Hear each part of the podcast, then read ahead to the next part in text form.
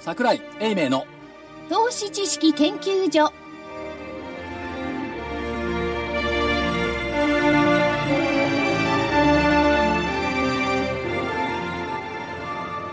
投資知識研究所場外乱闘編銘柄バトルロワイヤル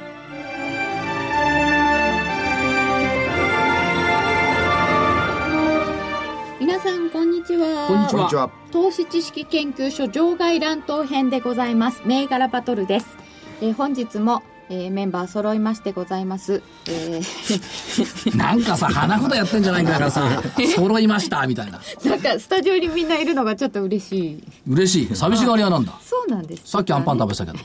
あれがですねコーヒーアンパンというこれ、想像してみてください。コーヒーアンパンを食べている、はい癒しボイスのカノウちゃんが、しかもこうクイック叩いてるかゆっく、ていうクイック叩いて、あ、上海戻してますね、5%。今さですよ、このコーヒーアンパンは新発売だっていうの。そうで、なコんですーヒーと、えーの味と、おお小倉と、あとホイップが入ってるってやつ。そんなに人のおやつ観察しないでください よ一つの中に全部入ってるんですかそうそうそう。いいじゃないですかだから新スタ商品なんですからロースタソジンオでの物食べんのはさ、福井さんと私だけと思ってたよね。まさかカノウちゃんアナウンサーが食べてるとは思わないよカロンねち。ゃんは、タあジオのの、外本番中には食べないですから。我々 は、ですよそういうことあそとういうこというね。ことで桜井所長です桜井でございます、こんにちは。正木隊長ですまさきですこんにちそはして大岩川源太さんですこんにちは、源太でございます。そしてコミッショナーは福井です。よろしくお願いします。よろしくお願いいたしますまあ、アンパンで始まり、アンパンで終わるから、今日は。なんか明るい話題を探してますじゃあじゃあ、アンパンのような、なんか、引け跡の上海とか見てたらさ、アンパンのような動きしてるじゃなアい、ンパンの身だくさんみたいなね。うん、ホイップまで効いてんじゃない、なんか5%高とか言ってましえたっよねと、5.34%だからですどうね。どうしたんですかなんかあったんですかそんな聞かないでください。あそうですで、玄ちゃんはですね、今日の昼にもご出演いただいてて、はいその時に、一時項の相場が、えー、注目点、注目点と言いますかね。そうですね。今日の一時以降今日の一時項。だから、昼のね、昼の昼の。だから、1時から下がったら、下やがったっぱりずっと下がったでしょうん。そ、そんなもんなんです。上海までちょっとあれでしたね。上海はね、また別のもんですよ。あれ、よその国のもんですから。でもそういう意味で言ったら、その短期のところを当てる、玄ちゃんのこの才覚、素晴らしいものがありますね。ごめんね、1週間 弱くて。褒め殺し。あ、それでいこうか、そ今日は。染め殺しでいこうかいや、。でも本当すごかったですよ。一時以降の相場見てください。いや、もっとそかったあの、大きな下げ、どうにかしてよ、みたいな。これね、でもね、下げ止めましたよ、私。いや、いや、これ所長が止めたといい、自画自賛を。言い張ってるいつものパターンですよ、自画自賛の。どいうやって止めたと思います違う。や、わかんない。祈ったあえっ、と縁起を担いだお、当たってる。当たってる火曜の前場に、はい。 2013年5月23日以来の、シカゴブルーズのネクタイした。ブルズのねそしたらね、前場高かった。はい。 5場からね、担当変わったら、ひろひろっと下がっちゃった。700円安だった かな。そうですよね担当誰でしたっけ投げましたよ誰だったかな、わかんない。他社さんですえねー、他社ですから。そういうことそれででも、それ、それだけですかやっぱり3つか4つそういう実例がないと。シカゴブルーズ。 はい。もう一つ、んもう一つ昔よくそういうあの験担ぎをして、いえー何年頃ですか桜井さんと一緒に実況してる頃だからにずっとネクタイ買えない人がいたよ ね。だんだん染みてくるんだよ。上がるまで買えない。なるほど。私もなんか赤い赤いスカーフ持ってたとかなんかやってましたねあれだからね、リーマンショックの前2005、6年だよね。その頃ですかね、もうなんかやってもやってもダメだった な今は昔、加納内さんと実況やっていたと。ややってまそうしそたようね。あの頃は全然ダメですまあ、6日続落行ったというところですけども、やっぱりね、ジャクソンホールには株価の谷がよく似合う。なんか、いいアメリカの避暑地らしいですね、あそこは。そうよ。あれ決してホールがあるわけじゃないからね。ジャクソンホールっていう谷だからね、谷ワイオミ ングの。カンサスシティ連銀経済シンポジウム。ここってやっぱ転換点なのよ。なんだかんだ言って。過去にも過去にも2年前か。ありましたよね。ちょ結構騒がれましたよね、ジャクソンまあそのホー時ル期に来ていジャクたソンホールということと、まああとハイボラティリティっていうことですか。瞬きできないんだよ、バチュそう、これに関してはね、玄ちゃんはね、つぶさに瞬きしないで見てるか瞬ら。きできないの、本当に。瞬きしてても、あ、しなくても分かんない。いや、くたくたですよ、これでも。あ、ある頃なんとかかんとかっていう、もう、いめやちゃくちゃですもんね。そう、だからパ、あまたやりだした、またやりだしたと思いましたよね。あのなんか1枚して1枚ずつ1枚ずつそう、あの、最初はね、今回はね、6枚セットと13枚セットでやってたんですよ。それをね、こう、一つの値段でバンと出すと、それが分かってると、みんながドドドッと売るんですよ。だから、実際のある子よりか、他の人が売る方が多かったりして乗。ねるからいけないんですよね。あとはあれですよ、アって言ったっウてしょうがないト・オブ・ザ・マネーのプットコールのね、バカバカ乱舞戦、なんかねど1万円のプットができちゃうんだからね、あ今、いえ、それ1万8000円の時にですか、ん ?1 万円のプット、うん、あの、坂井先生、あのね、 3円が18円になっちゃった。 1万9000、1万9、えー1万9200円ぐらいの時に、あのー、2万2000円の、おーコールがね、3円だったんですよ。で、一応それを60円ぐらいはなかったいや、そこまでいかなかったです。でも、3円で、えー一応抑えておいて、あのー、プットを僕らはこう、また買いに行ったりするんですよね。あのつまり常に両立てをしますから。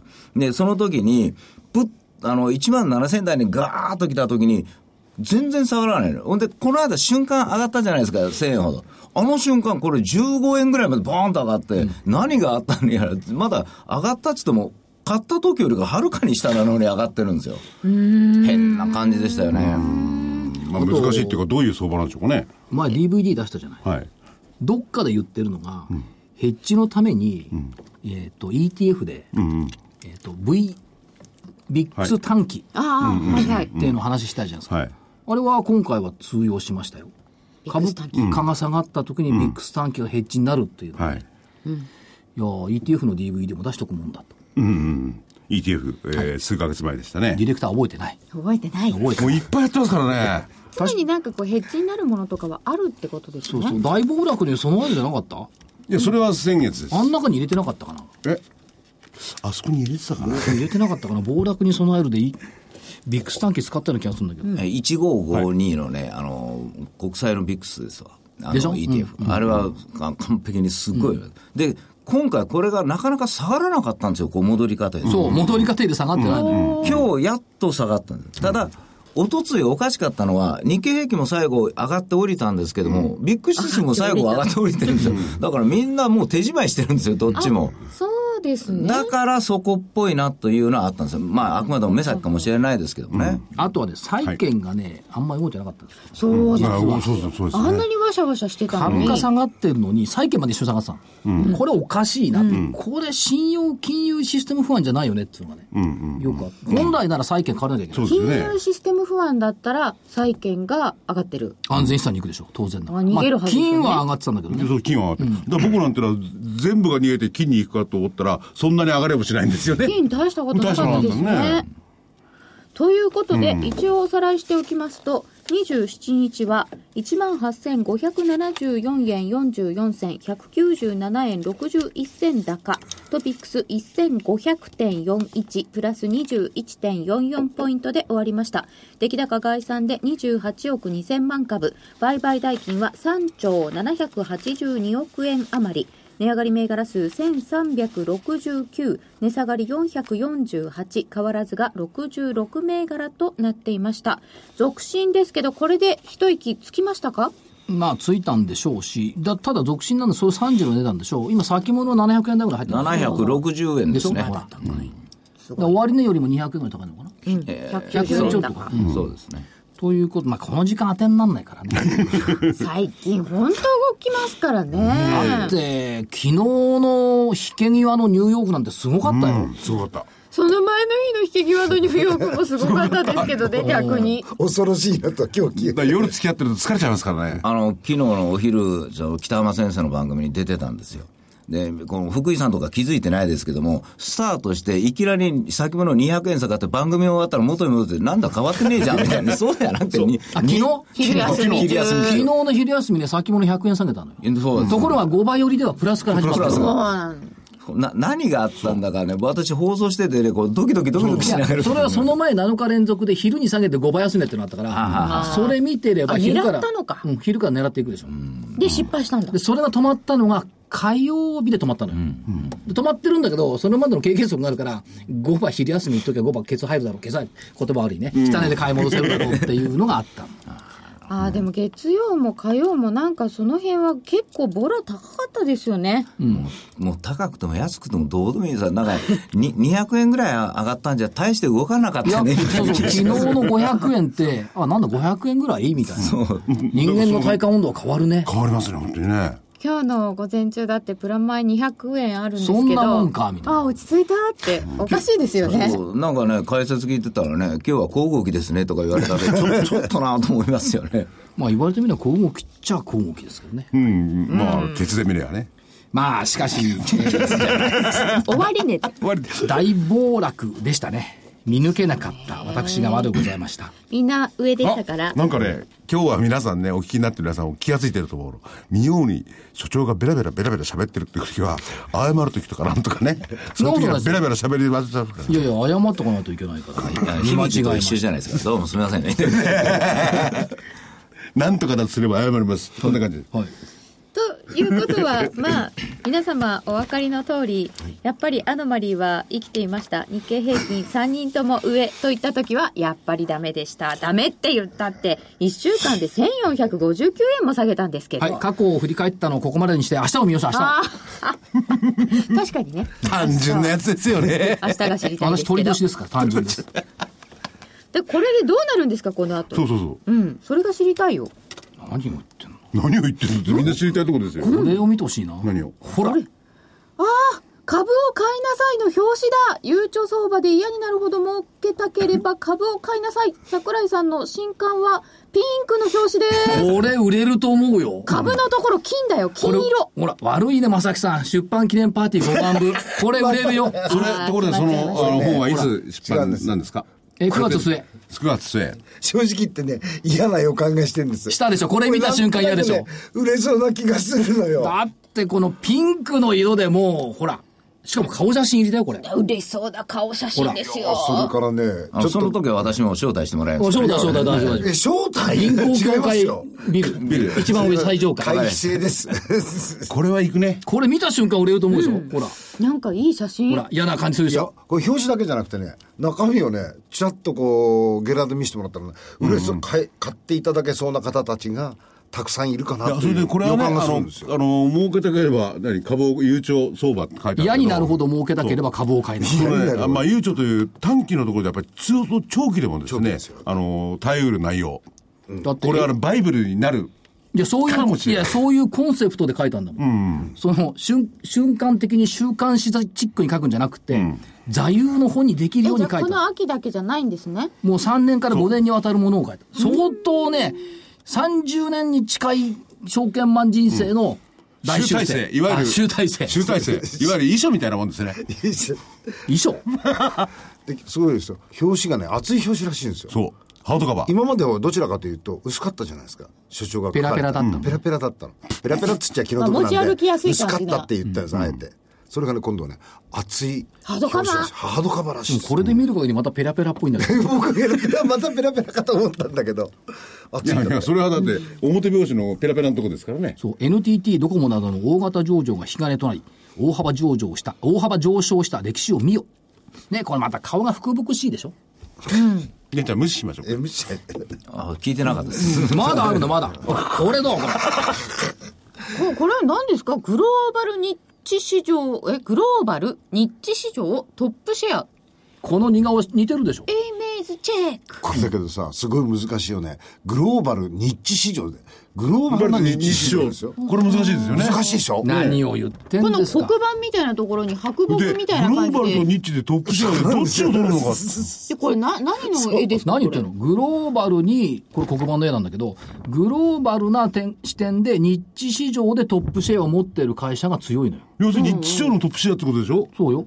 グローバルいらないじゃねいやいいややでもグローバルいるじゃない。グロー日バル本だけなのニッ市チじ場ゃなくて、グローバルなニッチです。難しいな、それ。桜井先生の社長先生ってやめたけど、先生と呼ばれる評論家ほどアホな奴はいないんだから。桜井さんの社長、社あれ桜井さんの社社あれ長、社長。社長じゃない似顔絵所かのか長のかのちゃん。隊長、はい。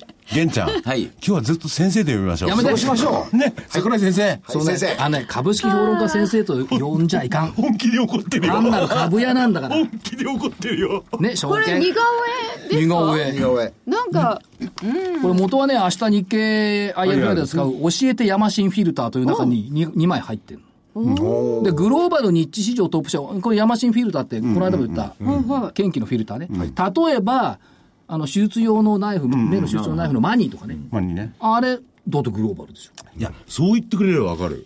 ああ、そういうことね。ああ、そういうことで分かんなかったね。グローバル日地市場トップシェア。だってグローバルな展開をしててね、おニッチの市場だけど、トップシェアですもんね。この会社をこれから狙わなきゃいけない。というのを実はさっきの本の中で書いたのよ。いろんな銘柄を。なやるっほぱど本の宣伝だ。違う違う違 う。黒板にグローバルに一時のトップシェア。黒板にこうやってるからなんか先生っぽいなと思ったんですよ。やっぱり先生ですか。あ、やめて。なんか、ちょっと学校の先生っぽくないですかこの、ね、中国かなんか持っとけんの、こうやって構えてるところはおかしいですね。この似顔絵は誰が描いてくれたんですかいやヤマシンフィルターの関係者でしょ、へ多ー、面白い。まあ、み妙に美男子にかけてますね。分そうなのよ。先生。なんか髪の毛も黒いし さ。いいじゃん、これ。あとで、ホームページに載っけといて、これ。ああ、写真撮ってかけときましクょリさ、。うんとりあえず本人が気に入ってるから。じゃあ、ちょっとあの顔にちょっとひげが僕帰ってきます。いや、いらないって。いや、まあ、しかしね、なるほどはいまあ、後で行きましょう。はい。時間なくなっちゃうから。はい。では、お知らせの後、振り返りです。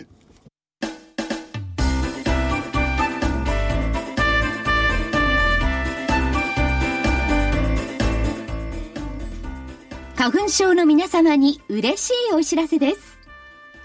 花粉症で長年悩んでいた医師が自分のために開発した花粉症対策商品ポレノンは花粉が体の中に入る前にブロックする体にも優しい商品です。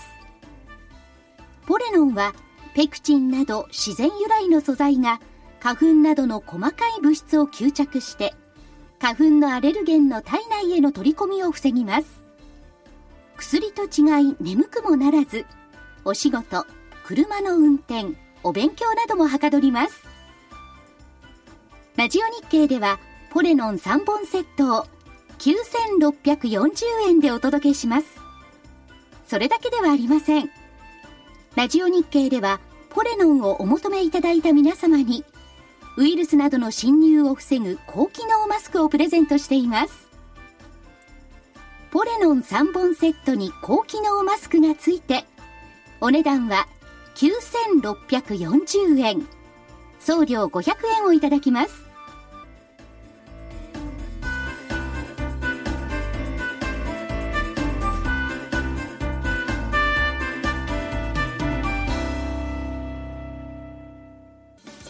銘柄バトルロワイヤルさ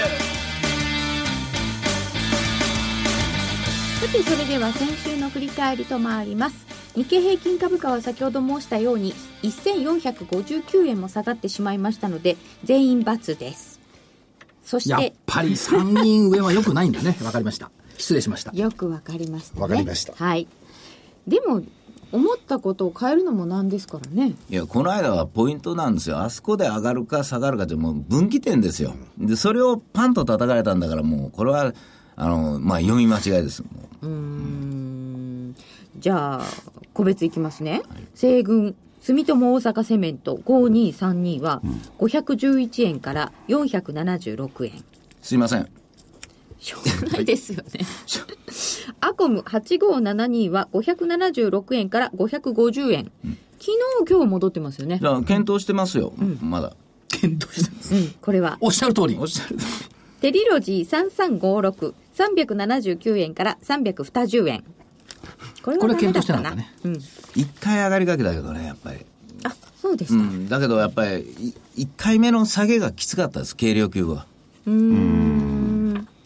で、今日はさっさと行きたいと思います。東軍、アルコニックス3036、1797円から1624円。バ下がったなでも1500円だったんだよこれね。そうです。ちょっとは戻してるんです。三成ランディック3277、1000飛び81円から1000飛んで9円。ったんです1060円ぐらいまでだったんですよ。そうなんですよ。よく頑張ってたんおお、ですよ5番戻すから丸になるかなと思ったら、これ引け際ちょっとダメでそしう今日一銭飛び65円がありますしこの人は最初だってこれこの期間ほとんど下げてる銘柄もあるんですよこれ21日に1125円まである三成ランディックも頑張った、アコムと三成ランディックが頑張った、玄ちゃんが「先生強いんですよ」って言ってたもんね先ほどの話昼話してたいらやで僕、僕あの、この間のエスクロールへの記憶があるんで、また、あの、ここで600円が来るのかなと思って。いや、びっくりしますよ、やっぱいきなり来てるから。そして、えー黒船さんの M&A センター2127は5520円から4755円日本調剤3341は9400等円から8900円となりまして申し訳ございません全滅でございますたすいませた。しんでかし。したひどいね。失礼いたしまプすロ2人、はいセミプロ1人で、どれも当たんない。これどういうことなんですかこだってれ値上がり 5, 5とか8とかその5を当ていてや、ほそしいなこを取りに行くのがプロなの。プロ失格ですね、我々2人。私プロじゃなくてもいいけど、99%マイナスチューンがあったじゃないですか、この間。すごかったですよねあの中の上がってる8銘柄を当てると、それは無茶ですよ、やっぱり。ねそりゃ8そう銘だ柄よでね。1700分の8だもんね。え見たことありますね上がり銘柄8とか、ブラックマンデーの時でだけでしょ。 FFRI でしたっけ、なんか瞬間強いなぁと思ってこの2日間ぐらい見てて、で、で、今日は朝からこう人が集まっちゃったがために、あ重たくなっちゃあって。ですよね FFRI もね、明日、明後日日経 IR フェア出まあ、す。そうそうですか、ぜひ、ブースあると思います。日経 IR フェアそういう IR フェアと株価の関連性ってのはなんかあるんでしょうかねいや、ないですけど、ないです別よにね、ね IR やったからってことはないですけど、会社に触れることが重要なの。うんうんうんまあそれから先の動きとかそういうのもありそれはそうでしょう、ね決算短信とかチャートだけ見てたって分かんないんだから、ホームページ見たって、実際どんな人がどうやって働いてるのを見れるだけでもいいと思う。で先ほどからね所長が IR フェアっていう言葉ですがそれと株価の関連はまずないってことですよねもちろん。だけど、触れ合えるクレアルねそこですよね大事なところね心の触れ合い。違うか。ね株全部外したから心持ち出してきやがって でも全部外すってもう半年ぶりぐらいだね、これね。転んでもただ起きないよいやでもこれ全員で全も末はちょっといやこれはでも無理2、だと思3うな週間前にあの、全員が当たった時があったじゃないですか。全銘柄上がった。であれ天井中でしょ、ね。中華ね、いや、ちょっと待ってください。これね、我々スタンスがみんな買いだからそうなってるだけだって、別に売りでいいや全部当たってる。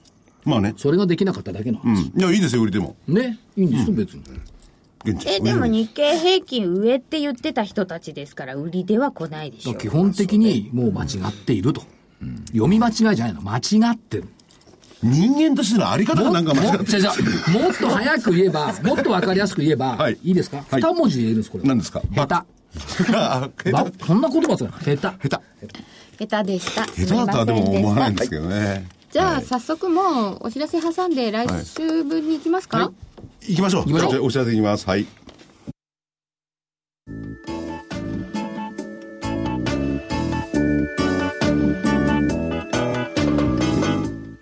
ここでラジオ日経の好評 DVD のお知らせです桜井英明の投資知識研究所 DVD は毎月投資に必要な知識や実際の投資に役立つノウハウをお届けしていますこの DVD は毎月テーマを選び桜井さん自身が実践で学んだ投資に勝てそうなノウハウや内外の投資家の動向さらにアノマリーなどに関しても丁寧に説明しています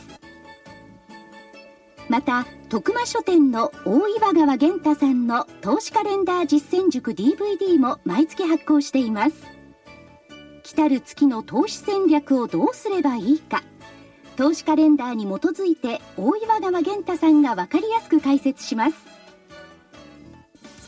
銘柄バトルロワイヤル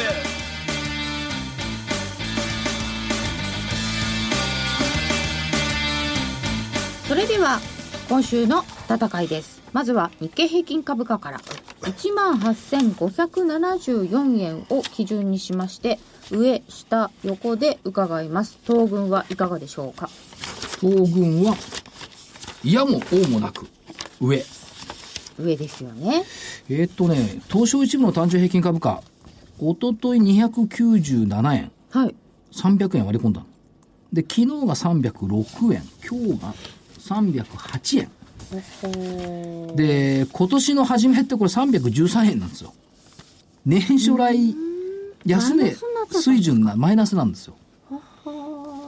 これ回復多分するでしょうということと、えっ、ー、と、騰落レーションが67%台まで低下したんで、えー、昨日は76か。まあそこそこは、今日1300値上がり目が。うん、1369またこれ上がってるとは思いますけども、一旦コツンと、だからな67%できたなっていうのと、昨日の段階で空売り比率39.2。今年の最高。並んだんですね。ねつけ、並んだんで、そこまでいけば、まあいいんじゃないのと。それから、松井証券経由の信用評価損率見ていくと、これ凄まじいですよ。うん、19日マイナス7、20日マイナス8。21日金曜日マイナス11、この辺でやばいなと思ったら、24日マイナス17、25日マイナス28.8。すごいですよ、昨日の段階。マイナス28ってあるんですかおるんですあ、そっか。 28.8。期限になってるからですか、はい、これはすごいですね。あちゃ強烈。ただ、ね、き昨日、あ、ごめんなさい、18.8。28.8のわけだ。18.8。18.80でもきついですねで昨日が14.715で売り方がえー、っと一番下げたところの火曜日にマイナス6.3だったんですが昨日で、えー、マイナス10.7これが逆転するところが多分この1週間になるんだろうと、うん、逆転すると買い方勢いづくところに来るかなという気がしますで上はい上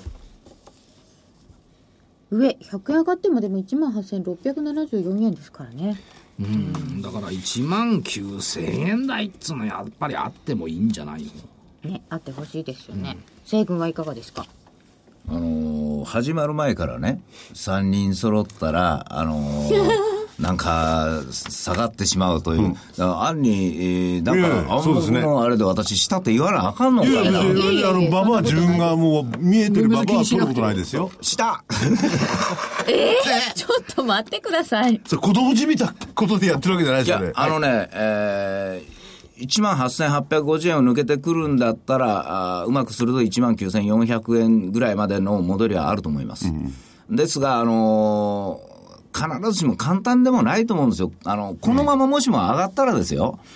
何のために下げたのかっていうことですよね。あの、中国の問題がなんだって、何にも解決しないです。このまま上がったらまた7月と一緒ということで、あの、頭の中で消化できないんですよ。うん、で、まあ、500円台ということでも、まあ、上だとは思いますけれども、あの、なんというかな、こう、もう一回、2番底を確認に普通だったら来るはずなんですよ。分からないで来たやつは、分かるまでもう一回確認するというのが常識なんで、うん、もう抜けちゃったらもう一気に、えー、な、まあ、なかったことにしてくださいみたいな相場になると思うんですけども、だけどやっぱり常識的にはやっぱり2番底を確認という、それを感じる。じゃあ、一旦したということで。はい、はい。黒船さんは僕は、えー、横。バランバラになりました、はいよくこのボラの高いところで横ってきたもんだ横、うん、要するに来週の木曜日の話ですよね、うん、だから多分どっちかにブレると思ってるんです、うん、でも週末あの1週間終わってみたら多分ここからそんなに大きな変化はなかったかなというブレといて同じっていう、うん、木曜日はね、なるほど、普通確認するのにもこうボックスになる時ありますもんね、はい、もう少し時間がかかるのかなという気がしてるんで、うんうん、抜けたら早いんだけどなうん来週木曜日ってポイントの日じゃんねそうなんですよ、うん、だから嫌なんですよ僕えー、この頃ポイントの日成績悪い悪いそうあのポイントの日が当たっててその成績が悪いんですよね変に当たっちゃってんですよねよくないほど当たって心臓に悪いですよ、うん、ポイントの日がボーンそのその先にメジャー S q があるでしょ、うん、6月の S q 値が2万これ473円、ここで抵抗した売り方が3月 S q 値19225、うん、買い方もここでは抵抗するんじゃないのという気もするんですけどね木曜ポイントの日金曜 S q ちょっと気をつけましょうでは個別銘柄です西軍はいかがいたしますかはい、えー、2323のフォンフォン2323のフォンファン。えーこれはね、あの、携帯電話なんかで、こう、法人向けの C メールとかをこうやってる会社なんですけども、実はこれ、この株式、あの、全体が落ちる前に非常に強かったんですね。で、先日の急落の時にもうストップ安に近いぐらいまでもう売られたんですよ、思いっきり。しかし、一番早くストップ高した株でもあるんです。で、その後、売られるかなと思ったら値持ちが良くって、綺麗に買い物が入ってきてるので、まあこういう時はもうバージを中心に考えたいんで、今日も高かったんですよ。えーっと、えー448円の34円高なんですけれども、あえてちょっと強いものに行こう。バージ。それと、4530の久光製薬。 4530久光製薬。だってね、こんだけ株が下がってる時に、ここが自社株買いですよ。株がね、株主還元だって。もうその機動的そう、そうやって会社が自社株買いまでしてやろうとしてるのに今日50円安してもかわいそうじゃないですか。 ね、あの、みんな、みんなのために自社株買いしてあげようというのに、いやいや株主が売ってたという、どういうこっちゃねんというのはあるんですけども。会社側としては株はいいですよね。ね、だけどこれは、まああー、気持ちがね、やっぱりあるんで、やっぱり私はまあ、一票、やられてもいいから一票。なんそれもあれですか気持ちだけの問題でこれを選んだ当たり前じゃないですか。気持ち以外、ここ何がこの相場勝てるんですか。なるほど。でも株価安いと思ってんですよね、会社側は。そうなんですよね。だから、なぜみんなが今日55円安まで売ったかというのはちょっと疑問ですけどね。だから、ものすごいみんな目先、そういう材料まで目先にしちゃってるという、ちょっと寂しいんで、これは売り物になったんで逆にいいんじゃないかなと。それと、ちょっと冒険なんですが、日経平均が、あー下がると言いながら上がることも期待して、えー対角でいきたいんですね。1605の定石、国際石油開発定石。あのー実は2日前にトヨタを我々、こう、行ったんですね、こう。注目してたんですね。はい。で、それはなぜかというと、日経平均が上がるには為替の反転しかないんですよ。ということは、一番体格で弱いところに勝負に行くというやり方をするんですが、今回の場合、次は原油がポイントになってくると思うんで、えーもしも株が上がるとしたら、まあ、原油の反転イコール定石という形になるんです。でも日経平均は私下がるって言ってるから、自分の中でちょっと矛盾を感じてる銘柄です。なるほど。なんか戦い方上手くなったんじゃないですか。なかなかね、ひねた感じ。地も這わせておく。はわせておく。 すごいですね材材料株にあの自社株買いにあの真反対のことってねこのポートフォリオが、すごい組み方になりまいしずた れ。にしろ、その為替にしろね、原油価格にしろ、1週間以内ですからね。あそう え、に2週間ルールっておっしゃってますよ2ね。週間ルールはたまたまね、現地に適用してもいいかなと思ってるだけ。そんな子供の3秒ルールみたいなこれ3つでいいですか、はい本命はポンフンポンファンおー2323フォンファン本命で。では、東軍はいかがいたしますか今の久光の話、自社株買い、昨日の日経の大磯小磯、大気小期、自前の多角化っていうテーマだったんですよ。で、企業は本業に精を出すべきで、多角化のために使うお金があるんだったら投資家に分配すべきだ。っていうのが今、こう論調になってるじゃないですか。で、その理由。企業が多角化しなくても、投資家は分配された資金の再投資で、ポートフォリオで自分で多角化できる。これ難しいんだよ、この論理。飛躍してるんですけども、自前の多角化。で、これ前提はね、機関投資家が正しいポートフォリオで正しい投資ができるという傲慢な前提なの。本当に正しい投資ができるんだったら、ROE も減ったくれもないと思うんですけどね。で、この論法でいくとね、逆説になっちゃうの。はい。事業の多角化をした富士フィルムの経営は良くない。で、多角化しないで経営破綻したコダックの経営が良かったになっちゃう。ああ、そうか。で、同じことはこれ ROE にも言えるということで、企業が自己資本を最小化しても投資家は困んないんですよね。投資家はあの分配された利益で他に自分で投資すればリスクへの準備ができるっていうことなんですけども、うん確かにこれパラドックスだなという感じがしたのと、でもそのね、富士フィルム、あるいはコダック、それが、あの、多角化と果たして富士フィルムは言えんのか。で、コダックの方も、えー、多角化しなかったから失敗したのであるということは明確なのかどうなのか。こ工藤君は単に社会のその分野でついていかなかっただけですよね。まあねだからで富士フィルムも、フィルムっていうところを今、特化してるわけですよね、ある意味ね。医療も、医療もまあ、含めて。薬品含めて、薬ね品、だけどそういう意味では、もうフィルムがダメだ、写真がダメだって言って、他に行った、その代わり、その投資家にはね、増配だとか、そんなんでは報いてないはずよ、うん、なるほど。短期的に、いや、投資家に報いるのがいい経営だっていうことをやったコダック、多額をしないでさよならってなっちゃったとうんあーなるほいどうこと、で結論ね、ROE 経営が言われ始めてから、日本経済や株価が振るわないのは当然だっていうのが結論。それ、それは、あの、所長の結論ですじゃあじゃあ大気消費の結論大気消費の結論ですよね。おーここれね、久々に大気正気でパッと目が開いた。あ、その見方もあるよね。でも世の中はそれこそグローバルに捉える と、どうしようもないですよいね。や、グローバルに捉えて成功したことってあんまないのよ、この 国。フリー、フェア、グローバルのどれが正しくなった外資に言われた。何にもないですよ何にもないでしょ。というところで、えーっと、面白かったのは4573のアルテック上野。 4573アールテックいや別に注目株じゃないですよ。上がるんですから、TOB 価格まで上がるんだから。アメリカのスキャンポ社が TOB をしました。まあ、あの買われましたー、1900円での TOB ということですけども、ここで考えておいていただきたいのは、なんでアルテックウェノに対する TOB がここで起こるんだ。ね、技術が欲しい、ということと、去年の秋秋ぐらいから言ってるんですけども、法改正がされました。日本は世界でもほとんど早い段階で製造承認、安全性があれば製造承認が認められる体制を構築した。世界の薬品メーカーにしてみれば、その日本で治験を行いたい。行いたいですよね、当然。というためには、バイオ系の TOB って多分増えるだろうと言った、その第一弾がこれだったのね、多分。おーなるほどということで考えていくと、まあ、これがあの最初の一歩、だるまさんが転んだの、はい最初の一歩とすれば、やっぱりバイオもちょっと注目しておきたいなっていうことと、この法改正っていうのが、医薬品医療機器等法と、再生医療推進法と、再生医療等安全性確保法の3つができた、安全性が確保できれば、早期承認を目指す。という中で、やっぱり再生医療でしょ。本命ですよねしかもね、再生医療等製品が承認されて販売しているのは、日本では1社2商品しかない。それしかないんですかうん、2社。ああ、2, 商品。一社二商品。一社が一社よですね一社二商品ですよね。そう。他の会社が再生とかなんとか言ってるんだけど、どれもまだ再もういいからいい一社どこですか一社、あのせっかくゆっくり喋って、なんだ気を持たせながら。 えーコード番号7774、はい。えージャパンティッシュエンジニアリング。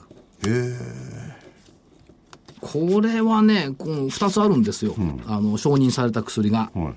えー一つが自家培養表皮皮、ジェイス皮膚ですね皮膚、これはね、えー、やけど、重症のやけど、30%以上のやけどにしか使われないんです。使えない、使えないっていうか、これ、適用がね、30%。命は危ないですよね。うんというのには使っていい保険も効くと、一部まではね、というのが、ジェイス、それから、えー、自家培養軟骨、ジャック、ジャック。これもそうね、いう名前なんですかそうよ。えっ、と、第2号再生医療等製品、自家培養軟骨ジャック。これ、膝だけに使える、今のところ。やっぱりね、これ結構厳しいんですよ、承認って。同じ軟骨だから肘だって使ってもいいじゃんと思うじゃん。ええ。これが一社はダメなんですかダメなの。適用対象、膝関節における外傷性軟骨欠損症または離断性骨軟骨炎。で、シニアの方々で多いのは、変、変形性ひ膝関節症なんです。これは除くになっちゃってる。あらま。これはね多いですからねこっちの方が多いのよ今もそうでしたけど、で、臨床症状のこれの緩和はいが適用。ただしなんです。ここからがまたすぐ。他に治療法がなく、かつ軟骨欠損面積が4センチ平米以上の軟骨欠損部位に適用する場合に限る。これ2センチだったら相当みんな使えるのに。膝かひ変形性膝関節症だったらもっと使えるのにっていうのがあるんですが、自家培養軟骨弱。そうは言っても、再生医療品として認められた2つ。第一歩ですよこっからですよこっからですよ。ということで、えー今日おー、えー小沢社長と1時間15分、対マンで話してきましたけど、タイマー張っちゃいましたか対マン1対1。これはすごい技術なんでしょうね。技術的にはすごいですよ。だって再生でも自分のさ皮膚、細胞から、うん、例えばその、やけどに使うこの皮膚は3週間ぐらいかけて、大きくするんですよ。で、やけどの部分に貼っていくっていうところを。軟骨だって今人工骨ですからね入れてるの、そうするとね、人工骨やってる人はこれ反対なわけ、再生軟骨はこれになるとだって人工のやついらなくなっいらなくなっちゃう、まあそうは言いながら業績的には意外とね中期経営目標でいくと昭和昭和じゃない平成30年に黒字化だ2018年今何年いや2017、15年だから3年後でしょ、うんあ、3年後平成30年3月期。3年後か。 3年後。27年。今、平成27年。今、16年3月期だから、18年3月期は。今、平成28年3月期。じゃあ、あ2年後だ。黒字化。 2年度後。で、これね、ずっとね、創業以来ね、累積損失が125億円あるの。うん、で、そこから累積売上が44億円。これをあと、3年で逆転させようという。壮大な中継出してきていますあの皮膚作るまでにすごいこう設備もかかったしお金かかってきたはずなんですよねこれねこれねちょっと言ってこようと思うんですけど蒲郡のこの本社すごいよすごいってこれ本社よバイオベンチャーの方にこれすごいビルうん写真があるんですけど研究施設っていうかなんかデザインが良くていかっこいいですね四角い四角いねあのね命がけで作ったって言ってましたこの本社はで今追加製造施設作ってるんですけどもこういったものもやり始めてきているし、うん、次の開発っていうことは今今度ね同種培養製品、うん、同種培養っていうのはね他人の細胞からできるかどうかをこれから研究開発していく、うん、今自分の細胞でやってるじゃん自家培養っていうのがあってこれをど自家培養から同種培養にいけるかどうかうんその皮膚の分野に関してですね、それは。他にも。皮膚の分野、軟骨の分野。そうすると治療早くなりますよね。3週間待たなきゃいけないのが。そうそうそうそう。先に作っとからですもんね。だから、そういう意味では一歩ずつこう進んでいるなっていう感じがしてる。これぜひ、あの、ガマ、ガマオリの本社までね、行ってこようと考えています。ジャパン、ティッシュ。で、あの、これね、富士フィルムが今50%以上持ってるから。そうですよね。これね、さっきの話ですね。これずるいんだ。富士、富士フィルムがね、46.08%で、いかにも表面上は50%超えてないんだけど、富山科学の4.08乗っけると、 50超えてる。 50超えるの、これ。本当超えますね。これね、表面上見えないでしょ富士フィルム46、富山科学が4だから見えないのよ。50.16%なの。富山科学の富士フィルムに買われた 人そう。そういうことなのよ。しかしね、やっぱりね、再生医療の、やっぱ強いですよ、その、すでに認可受けてる2種目。うん、アメリカだってこれ11しかないのよ。 あ、そうですね。ドイツが9。うん、あとはスウェーデンとかね、オランダとか1だもん。一番多いのが韓国が19。ああ、韓国の19ね、すごいね。いや、韓国は政策的にもう10年前からやってたの。で、最終的には再生医療の産業化。これがいいね。うんうんうんあの時間がなくなるはい、4774。 JTEC。はい。もう一つは何だっけもう一つは、えーと、どれですか ?7812 クレステック。 7812クレステク。ッ今年 IPO の会社ですけども、デジカメとか携帯、自動車、家電なんかの取扱説明書。ドキュメント作ってますけども、これ翻訳90カ国かな、翻訳してるんで、まあ、人と人、人と物を結んでる。浜松の地方企業、7812クレステック。10月ぐらいにこれ確か来てもらう予定です。ということで。一言言いたいな。何わかりやすい説明書作ってんの。本当だ ね。で、えっと、参考で、商いがほとんどないんだけど、前一回来てもらいました3426のアトムリビンテック。 3426アトムリビン、リビンテック。商いが薄いんですけど、住宅用の内装カラム等々をやっていますが、これもね、日韓 IR フェアに出るっていうの今年初めて。ええー、と思って、3個。以上、3つ、2つと3個1。です。え、え、3つと3個1じゃん。え、2つと3個1。。本命はジャパンティッシュですね。はい。うんなんで2つじゃん。3個は。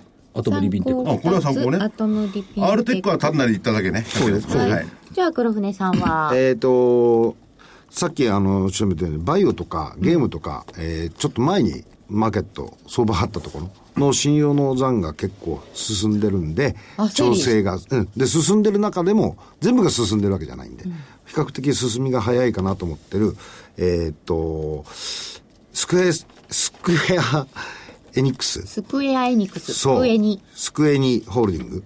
9684。そろそろゲームショーの案内が来てますよ。うん、ええー、なんで、ちょっとこれいいかなと思ったのと、で、このとこ下げる、マーケット下げる過程の中で比較的元気だったんで、うん、からもう一つは、資産関係のところで、えー、青山財産、8929。